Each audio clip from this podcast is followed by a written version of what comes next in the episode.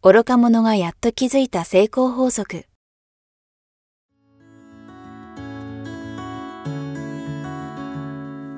学校に行けない子どもたちから、オリンピック選手をはじめとするアスリート、企業経営者、マネージャー、新入社員、メンタルサポーターとしてにじゅうねんかんにわたり、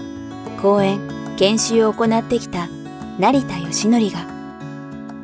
今と未来を変える人生哲学の話をお届けします。視聴者、リスナーからの人生相談にもお答えします。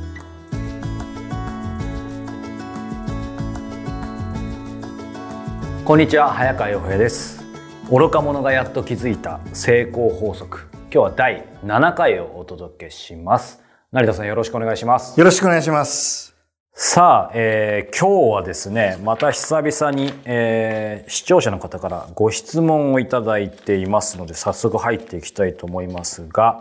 えー、小学生のお子さんをお持ちのお母さんからいただいているんですが、ちょっとあの概略というか、えー、シンプルにまとめて、えー、読ませていただきますが、えー、小学生の息子がいます。えー、小学生低学年なんですが、えー、学校で暴力を、えー、振るわれてしまい、えー、とても、えー、親子でショックを受けています、えー。そして息子は今、学校に行きたくないと、えー、言い出してしまいました。えー、どうしたらいいでしょうかということで、多分多かれ少なかれこういうね、あの、悩み抱えているお母さんというか親御さんいらっしゃると思いますが、うん、まあいきなり各論ですが、これどうしたらいいんでしょうか。これはですね、むずすごく難しい問題ですよね、うん、はい、ただもう本当に個人個人のケースで様々な要因があるので、確かにこれは具体的にどうこうとは言えずに、できればちゃんとマンツーマンで、えー、カウンセリングしながら具体的にどうなってるのかっていうのを話し合って、あとは誰とどう協力をして子供の心を支えていくかっていう話し合いになるんですね、うん、ただ一般的な話をさせていただければ、はい、ね、全て当てはまるとは思いませんが、はい、一つはですね、はい、心と体っていうのはリンクするんですよ。うんうんうんうん、心と体っていうのはリンクしてます、はい。で、言葉と心もリンクしてます。心と体リンク。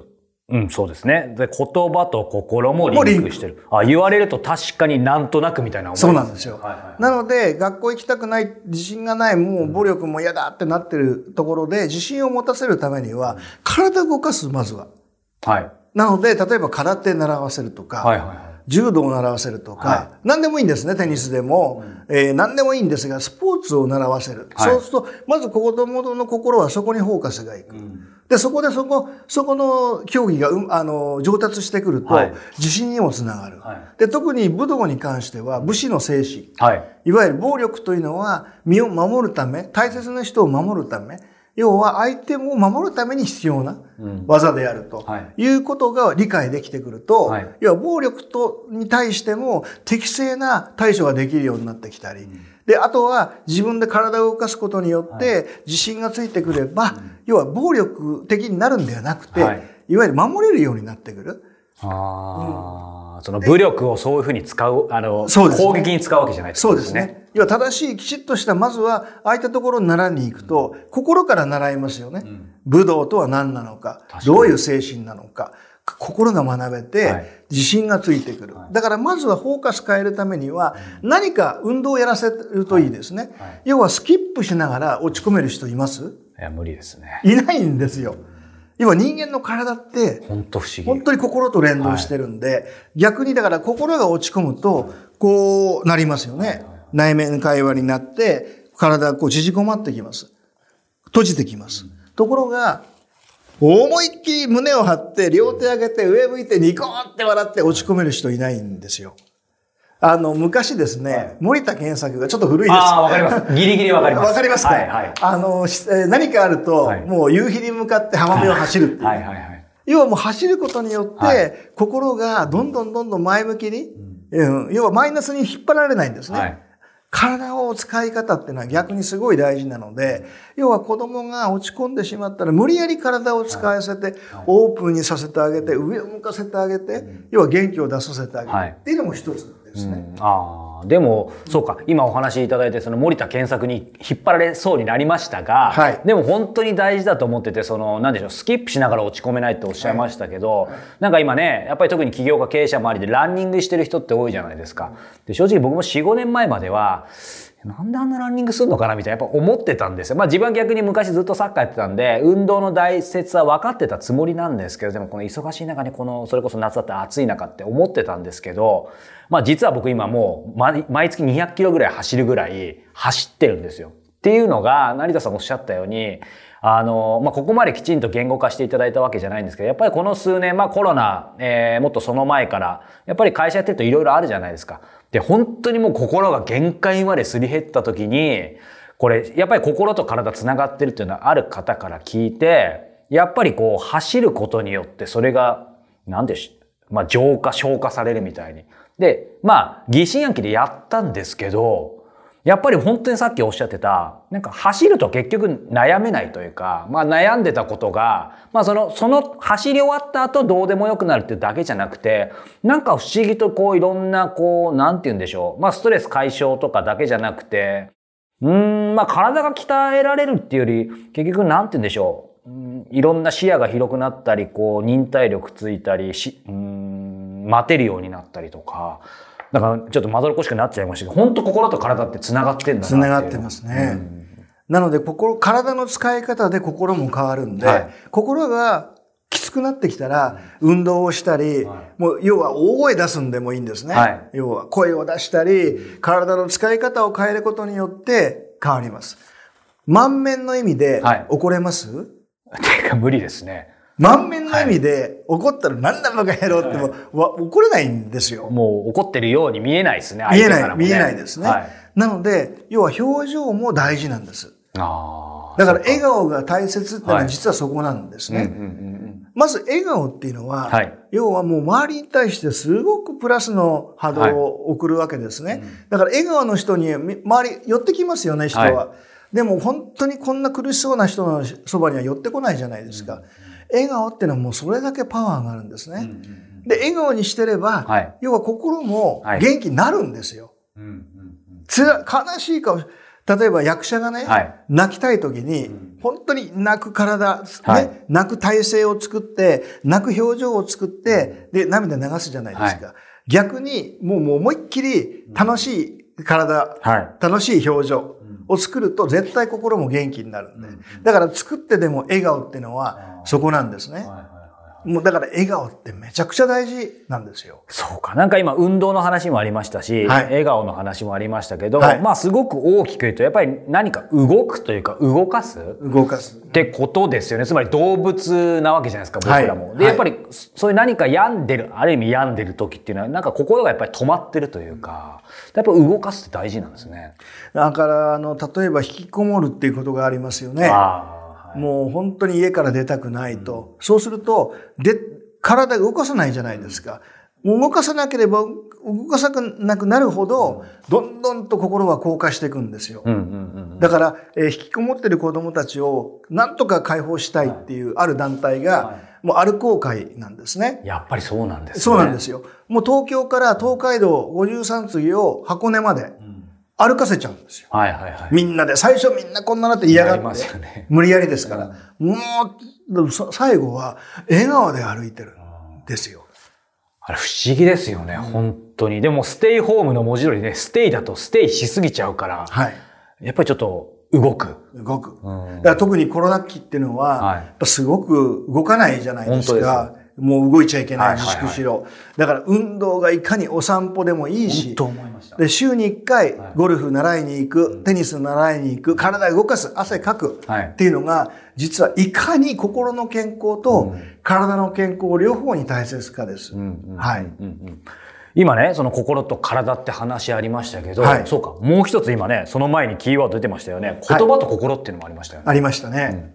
ん、あの、私たちの考えって目に見えないですよね。はい、見えないです。見えないですね、はい。あなたの気持ちって目に見えないです。うん、考えも目に見えない。はい、じゃあ何で見るのって言ったら表情と、うん、あとは言葉ですよね。確かにそうですね。どんな話し方、どんな言葉を使うのかで、要は察することができますよね。はい。もうダメとかね、うん、あ疲れたとかマイナスばっかり言うのか、うん、それともそうじゃなく今度はプラスばっかり、はい、もう楽しいね、頑張ろうね、うん、できるよとかね、はい、まあ、プラスの言葉を使うのか、これ皆さんにぜひあのご覧いただきたいんですが、自らの伝言という、はい、あの YouTube ありますので、はい、概要欄にね、はい、あの ユーアールエル を、ねね、貼ってもらうようにしましょう。はい、それ見ると、はい、もうありがとう、例えばお水に対してありがとう、はい、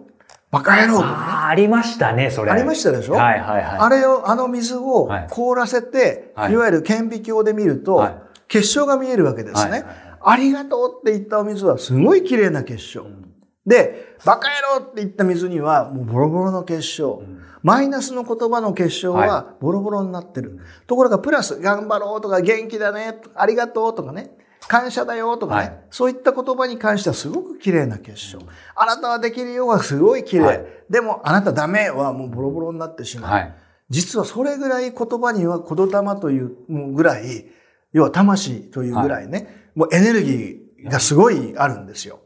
で、逆にその表情、あ、逆にじゃないですね。表情に対しても、はい、いわゆる笑顔の表情だけでお水の前に、うん、もう笑顔の表情をお水にさらすだけでも結晶変わるんです。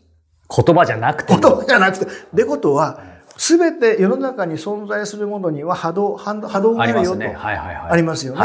はい、それが、まあ、あの、量子力学とかって言われ、言われてますけども、はい、この波動が表情からも当然出てるわけですよ。確かにそうか。ですよね。はい、で、思いからも出るんです。はい、これ面白い実験で、えっと、これアメリカでやったんですが、はい、がんの患者さんに対して、要はニューヨークのがんの患者さんに対して、カリフォルニアから、はい、要はごじゅうにんで、その人の写真を目の前に祈るんです。もう元気になって、元気になって、治るよ、治るよって祈るんですね。はい、で、祈られてる方は分かってないんですよ。で、今度は逆にニューヨークのごじゅうにんがカリフォルニアの患者さんに対して写真の前で、はい、もう元気になって、なった大丈夫よってみんなで祈るんですよ。はい、そうすると、がん、祈られたごじゅうにんのがん患者さんと、はい、祈られなかったごじゅうにんのがん患者さんでは、やっぱり全く状況が変わってくる。ありましたね。実験がありましたです。はい、えー、と思いますよね。はい、でも祈りってのは通ずるんです。うん、はい、とっても。だから、お祈りしますよね、はい。あれは自分の潜在意識に実はインプットしてるんですよ。うんうん、要は。いや、でも、今の話伺ってて、僕も昔最初そういう話聞いたとき、全然信じてなかったですし、スピリチュアルな話だと思ったんですが、やっぱ全然そんなことなくて、その話もそうですし、最初に成田さんおっしゃったね、水の結晶の話もそうですし、はいはい、まあね、本当のところを究極的に ひゃくパーセント 証明できるかっていうと分かんないですが、でも僕いつもこう思うんですよね。例えば今この世の中ね、にせんにじゅういちねん現在でね、科学で証明されていること、されてないことあると思うんですけど、されてないことがじゃあ全部ね、おかしいかというとそんなことなくて、特にその目に見えないもの、例えばね、えー、なんでしょう、携帯電話の電波とか、僕らも今目に見えないじゃないですか。はいはい、でも絶対的にあるじゃないですか。インターネットの Wi-Fi もあって、だから僕ら YouTube でこう飛ばすこともできるし、だからなんでしょう、ちょっとちょっと話若干ずれちゃいますけど、目に見えないものがなんか全てないとか、逆に言うと目に見えるものが全て正しいとかって、なんかその辺の概念をなんかいい意味ですけど、ちょっと一回リセットして考えるみたいな、そういうなんか心身も必要かなと思うんですけど。あのー、これですね、えー、マザー・テレサが言った言葉なんですけど、はい、人生は目に見えないものほど大切であるっていう。言葉だったり、はい、心だったり、はい、思いやりであったり、はい、目に見えないものの方が大事だよ、うん、目に見えるものってのはいろんなものが目に見えるけど、はい、目に見えないものに本質があるよっていう言葉があるんですね、うんうん、目に見えないものっていうのはすごいやっぱり大切ですね、はい、で、要は信じるものは救われるってよく言いますでしょ、はい、要は目に見えないもの、未来って目に見えないじゃないですか。見えないですね。過去も見えてますよね、はい、起こってるんで実際に、はい、未来って目に見えないですよね。だから未来を信じるっていうのはすごい実は大事なんですね。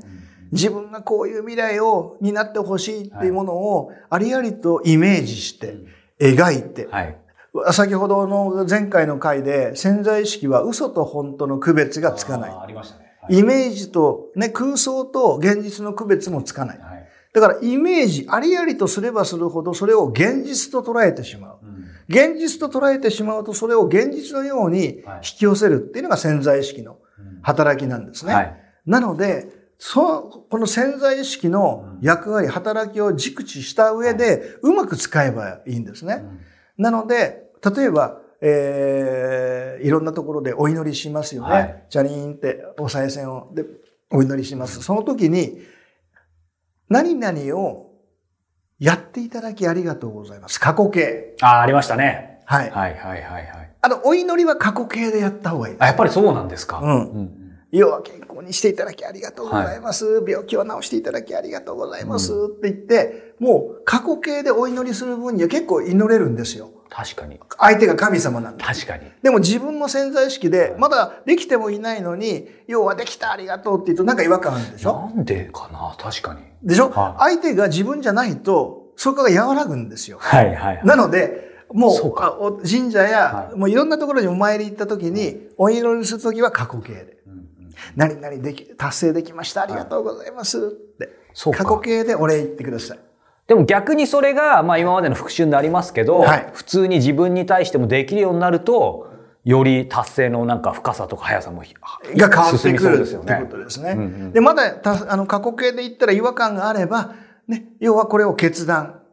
うん、よしやるぞっていうね、うん、決意決断でアファーメーションして潜在意識にブツブツブツブツインプットして、うん、でやがてやったよかったできたって言っても違和感なくなりますから、はい、そこまで頑張っていただければ、うんうん、はい。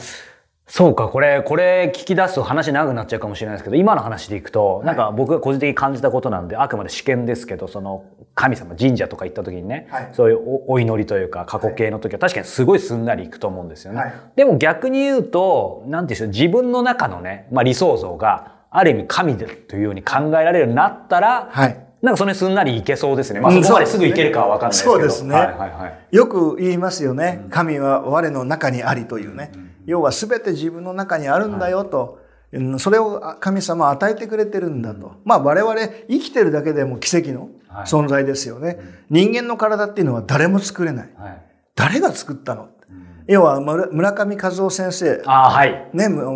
筑波大名誉教授いらっしゃいますね。村上和夫先生は、はい、あ、もう、えー、サムシンググレートという言葉をね、はい、入れましたよね、うんうん、サムシンググレート、何か偉大なもの、はい、神っていうと抵抗がある人は何か偉大なものがあるんだと、はい、それはもう逆らえない、はい、だって人間って人間のこと絶対作れませんもんね、はい、えー、人間の体の数パーセントもまだ作れないっていう、はい、だから誰が作ったの？最初にね、誰か作ってるわけですから、ね、そうです。その力っていうのはもう果てしないわけですね、うん、それをサムシンググレートって表現をしましたけど、はい、だから本当に我々一人一人っていうのは奇跡の存在なんですね、はい、